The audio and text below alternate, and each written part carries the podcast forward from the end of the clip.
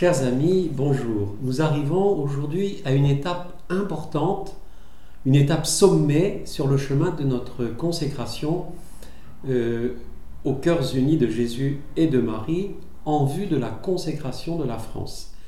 Cette étape nous conduit à deux points culminants. Le premier est celui de l'élévation sur la butte de Montmartre de la basilique du Sacré-Cœur qui domine tout Paris et le deuxième est celui de l'élévation de la tour Eiffel, euh, qui domine également tout Paris.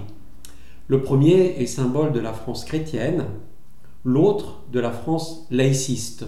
Je dis laïciste et non pas laïque, car il peut y avoir une laïcité bien comprise qui n'est pas en soi contraire à, à la chrétienté. Ces deux symboles exprimeront deux idées de la France souvent mises en opposition, celle des droits de Dieu et celle des droits de l'homme. Et c'est un fait que comme idéologie, ces deux idées s'opposent. En réalité, et nous l'avons vu avec le catholicisme social, euh, ces idées ne s'opposent que lorsque l'État cherche à dominer l'Église ou que l'Église cherche à gouverner l'État.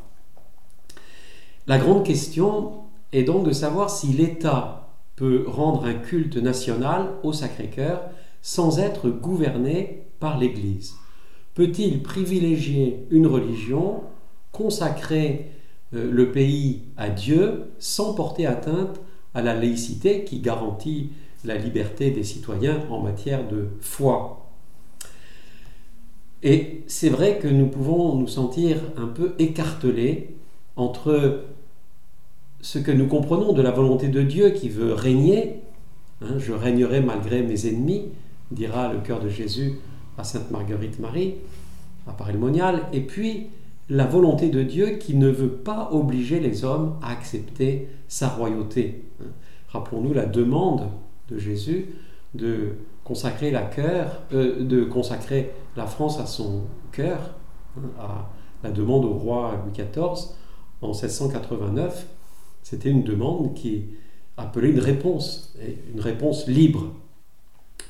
Pour comprendre donc le sens de l'érection de la basilique du Sacré-Cœur au centre de la capitale de la France, il nous faut avoir un double regard. L'un d'abord sur l'Évangile qui nous dévoile le plan de Dieu par rapport à son règne, et puis l'autre aussi sur la situation de la France au moment de ce qu'on appelait le vœu national. Euh, et qui nous parle, qui nous, nous aide à comprendre. Alors, si vous voulez, d'abord le regard sur l'Évangile. Donc, dans l'Évangile, nous voyons que Jésus montre son désir d'être reconnu comme roi, roi d'Israël, par exemple, quand il fait son entrée triomphale euh, à Jérusalem le jour des rameaux. Et en même temps, on voit qu'il se dérobe quand on veut le faire roi, par exemple après le miracle des pains. Cela peut sembler contradictoire, mais se comprend très bien quand on sait que le règne que Jésus veut est d'abord un règne d'amour, le règne de son cœur, un règne qui demande une conversion intérieure. Et ce règne ne pourra jamais s'imposer par la force des armes, bien évidemment, et même par euh, des voies purement politiques. Il sera fondamentalement d'abord spirituel pour rejaillir ensuite naturellement sur la société. Hein comme nous l'avons vu avec le catholicisme social. Il sera le fruit de la conversion des cœurs et par ce, de cette manière-là le remède aux maux de la société si les peuples se tournent euh, librement vers lui. C'est pourquoi quand ses disciples lui demanderont si c'est enfin le moment de restaurer la royauté en Israël, enfin Jésus a accompli pleinement la rédemption, donc on ne risque pas de, voir dans cette royauté un messianisme seulement temporel. donc cette restauration pourrait être envisagée. Euh, eh bien, Jésus fait comprendre que pour que le Père, pour que son Père puisse en décider, euh, ses apôtres devront partir en mission hein, pour être ses témoins parmi les nations. Ce n'est donc pas la politique qui va restaurer la nation, c'est la mission car ce n'est qu'à travers l'accueil libre de l'évangile, du royaume, hein, et dans le respect de la liberté des citoyens, que la France pourra retrouver sa vocation au service de cette royauté du Christ qui va allier les droits de Dieu et les droits de l'homme. Deuxième regard sur la France au moment du vœu national. Ce qui s'est passé en 1870 avec la construction de la basilique euh, nationale euh, du Sacré-Cœur est vraiment instructif pour nous aujourd'hui et même assez surprenant. En effet, c'est toute la nation qui, à l'Assemblée nationale, a voté pour la construction de cette grande basilique alors que nous sommes en République. Hein. L'État n'est plus officiellement catholique, euh, comme au temps de la monarchie, même si euh, même s'il est majoritairement catholique à l'époque. Donc comment cela euh, a-t-il pu se faire? J'allais dire par l'Esprit Saint, oui, de, de toute façon, hein, euh, qui permet des prises de conscience. Et donc c'est surtout parce que beaucoup dans l'Église, mais aussi au sein du gouvernement, à majorité catholique, et à tendance monarchiste aussi, à ce moment-là, ont vu la guerre l'envahissement de la France par la Prusse en 70 et la prise des États pontificaux par l'Italie euh, comme la conséquence d'un refus de Dieu. À travers ces grandes apparitions, rappelons-nous, la rue du Bac, la Salette, Lourdes, le cœur de Marie nous avait exhortés à la conversion. Et malgré le fait que l'on construira les grandes basiliques mariales comme Lourdes, Fourvière, Notre-Dame de la Garde, ensuite Pontmain, on n'avait pas répondu suffisamment aux appels à l'amour du cœur de son fils qu'il avait lancé déjà à Paray-le-Monial. C'est donc suite à la défaite militaire de la France face à la Prusse qu'en décembre 1870 naît le projet de faire le vœu de bâtir une église à Paris dédiée au Sacré-Cœur de Jésus en signe de pénitence, de confiance, d'espérance et de foi. Voici ce que nous dit le texte du vœu national qui a été rédigé en 1871 et qui est placé dans, dans la basilique. Voici le texte.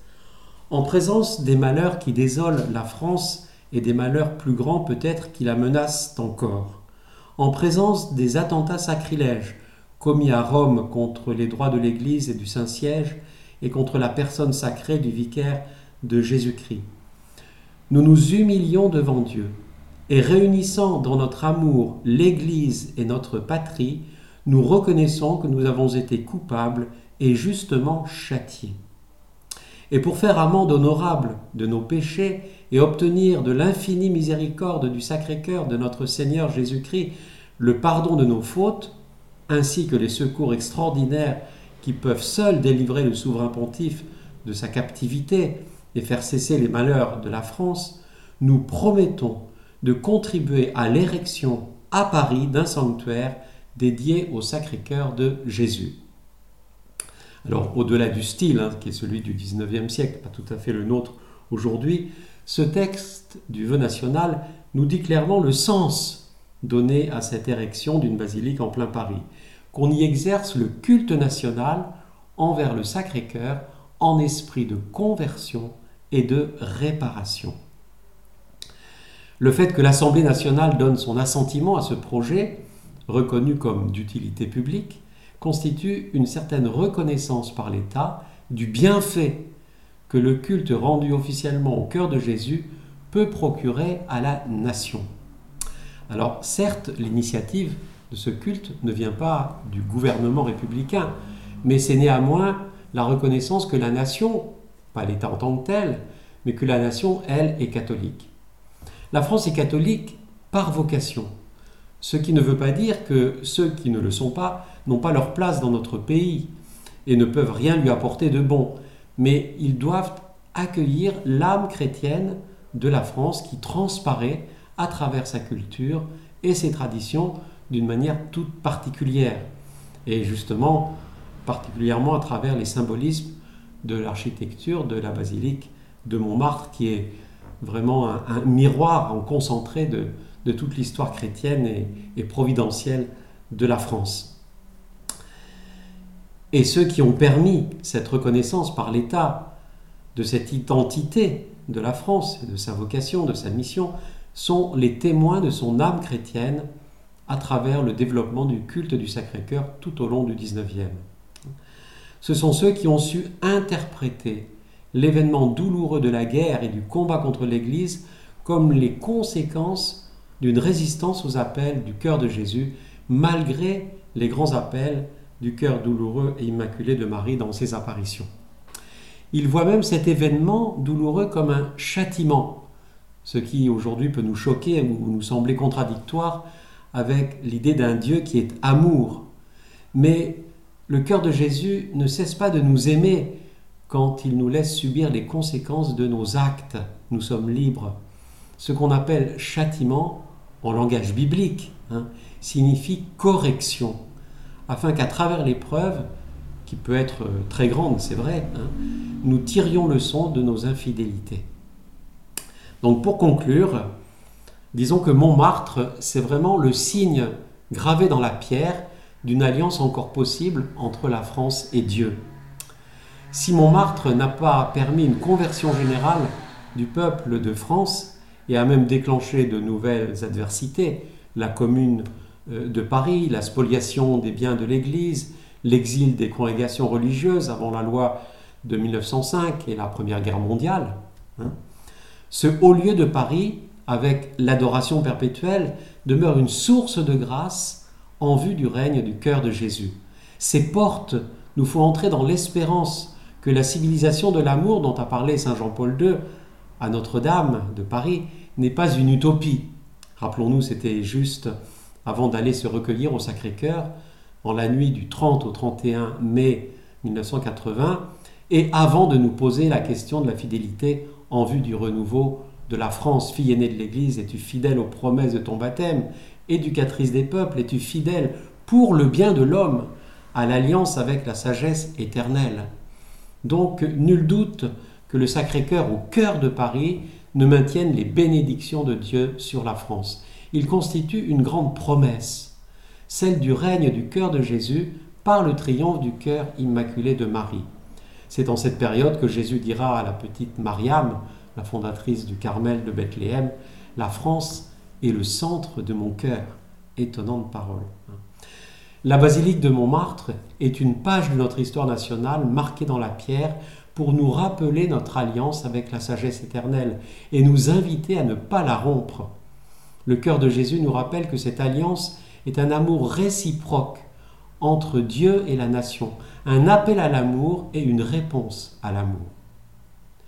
Nul doute que notre propre consécration au cœur de Jésus et de Marie, unis dans l'Esprit Saint, ne soit vraiment une réponse à cet amour et ne puisse contribuer à rassembler les Français pour obtenir, plus encore que l'érection d'une basilique, pour obtenir cette nouvelle Pentecôte d'amour sur notre pays, dont a parlé Marthe Robin, et aussi par attraction sur le monde entier. D'ailleurs, au sommet de ce 19e siècle, que l'on pourrait appeler le siècle des cœurs de Jésus et de Marie, le pape Léon XIII posait deux actes significatifs, la consécration du genre humain au Sacré-Cœur, nous en avons parlé, et la consécration du monde au Saint-Esprit, qui est le grand protagoniste, acteur de la mission. Et cela donnera naissance à de nombreux mouvements de renouveau spirituel dans le monde chrétien.